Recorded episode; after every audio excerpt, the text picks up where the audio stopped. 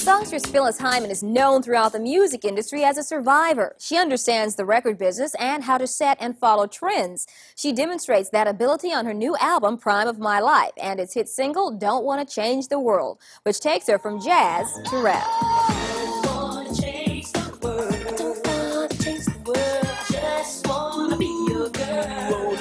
It has been five years since her last album, and Phyllis Hyman fans have been longing for a new recording. As usual, she has come back with an album that was well worth the wait.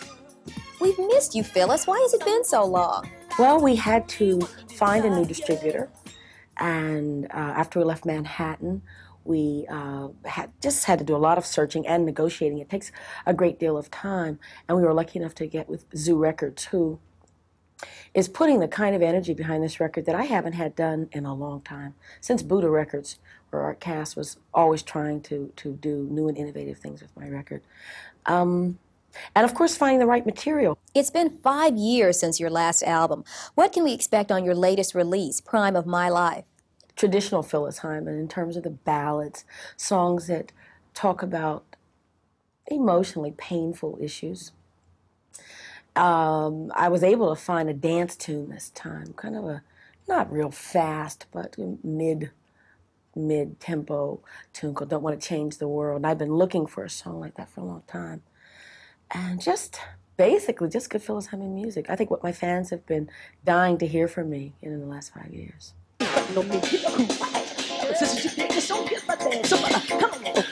Well, what to do is be your. Don't Want to Change the World is the one song that includes rap. How did they get you into rapping? I heard uh, Doug Grigsby's rap on, on my song, and I thought, I want to do that. And Doug came in and wrote a kind of a, it's not an attack, but it's kind of a conversation with him. And um, I just practiced it and, and, put it on the record. I, I wanted it, I asked to do it. By listening to and experiencing some of the great lyrics that are involved in rap music today. Positive, loving, uplifting lyrics.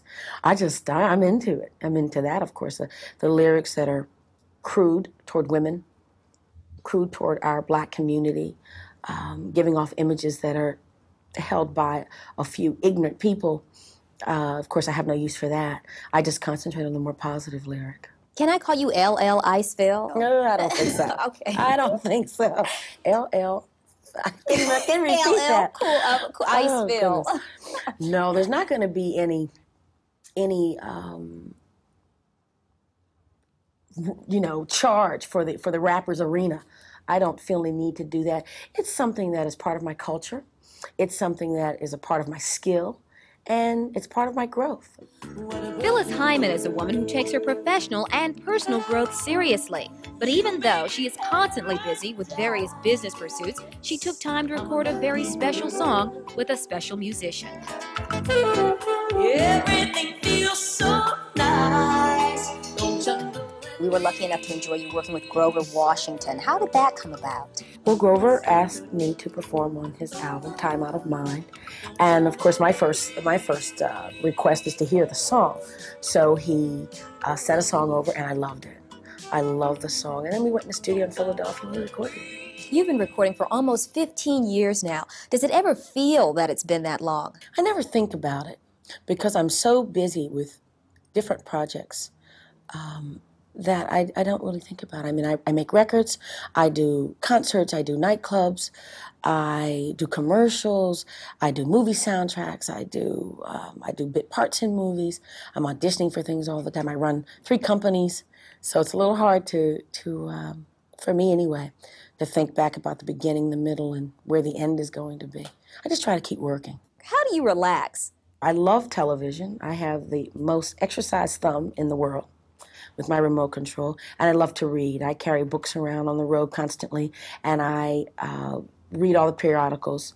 It's very important for me to stay up on current events. I'm a current events buff, you know. Phyllis may love to work, but when it comes to her concerts, she makes it look so simple. It could never be the same, not like it was before. I heard you prefer live performances to recording. Why is that? Well, it's because I'm dealing with people. In a recording studio, it's dead, it's empty. You'll have an engineer and possibly a producer to perform to. That is not enough to get that the kind of feeling that I emote in my songs. It's just Im- impossible to get that. You said that your new album represents a great deal of growth and that you finally feel secure with all aspects of your voice. What do you mean by that? Well, five years ago, I didn't listen to Phyllis Hyman. I didn't understand why people did. I didn't understand why why I would sell out concerts and, and have people swear by my talent. I didn't really get get it. And then I was I, started to listen, say five, four or five years ago, and and under and accept. I actually began to accept the fact that I really could sing, that my voice was very special, and that the music I was singing, some of it was extremely special. How would you describe Phyllis Hyman in 1991? Taller, thinner, and richer.